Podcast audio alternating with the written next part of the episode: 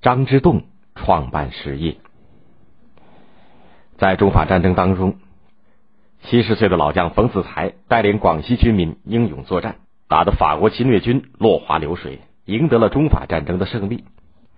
而在战争爆发之前，向朝廷推荐启用冯子材的就是两广总督张之洞。张之洞是直隶南皮人，就是现在的河南南皮。祖父当过福建古田县的知县，父亲做过贵州义兴府的知府。张之洞从小非常聪明，读书很用功。公元1852年，张之洞考中举人，这一年他才15岁。公元1864年又中了进士，当了翰林院的编修。以后他做过负责浙江乡试的副考官，负责教育的湖北学政、四川学政。公元1881年，张之洞前往山西担任巡抚。山西官场风气的腐败，百姓生活的困苦，鸦片流毒的严重，对张之洞震动很大。他开始惩治贪官污吏，严禁鸦片，提拔人才。当时有个英国传教士李提摩太在山西传教，他刊印了旧时药物等小册子，还举办了仪器、车床、缝纫机的展览和操作表演。张之洞会见了李提摩太，读了他的书，受到启发。从那个时候起，张之洞就产生了要办实业的想法。公元1884年，法国侵略越南，中越边境形势一下子变得紧张起来。张之洞立刻上奏，提出加强云南、广西的兵力，整修天津、广东的海防。不久，张之洞被任命为两广总督，去广东上任了。中法战争爆发之前，张之洞向朝廷大力推荐了冯子材。战争爆发以后，他为前线筹集军饷，提供兵器，为赢得中法战争的胜利做出了贡献。张之洞越来越感觉到，中国与西方在军事、经济等方面存在着巨大的差距，只有向西方学习，大力兴办实业，发愤图强，才能够挽救民族的危亡。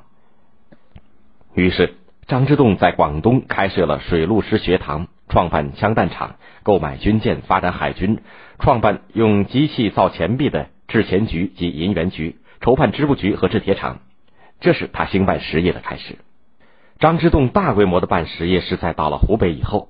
公元1889年，他上奏朝廷，建议修筑一条从卢沟桥到湖北汉口的卢汉铁路，这样可以贯通南北的交通。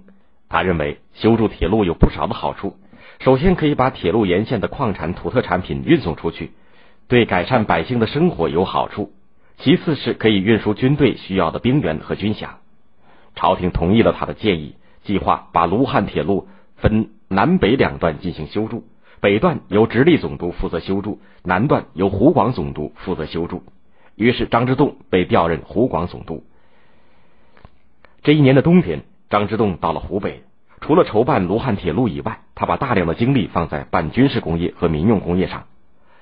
由于是外行，也闹过一些笑话。为了筹建汉阳铁厂，他打电报给驻英国的公使薛福成，要薛福成在英国订购炼钢厂需要的炼炉和机器设备。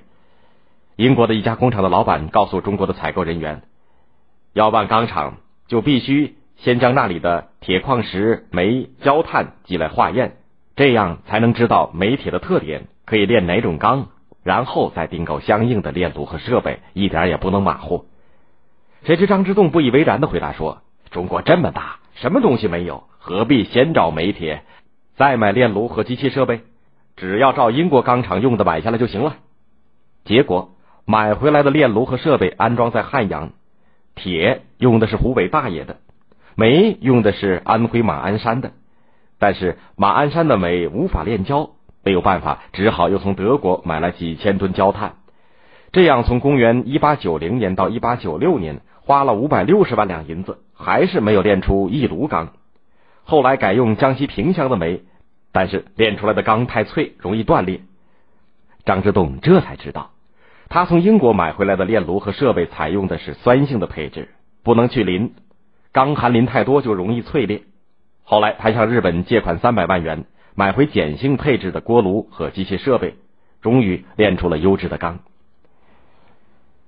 汉阳铁厂到底还是建成了，它是一家钢铁联合企业，包括炼钢厂、炼铁厂、铸铁厂等大小工厂10个，工人3000名，外国科技人员40名。汉阳铁厂是中国近代第一个大规模使用机器生产的钢铁企业，在亚洲也是首创的最大的钢铁厂，日本的钢厂建设比它还要晚了几年。也就是在这一时期，张之洞还办起了湖北织布局，织布局有纱锭3万枚、布机1000张、工人2000。织布局办得比较成功，赚了不少钱。张之洞还创办了制砖、制革、造纸、印刷等工厂，建立起了湖北的枪炮厂。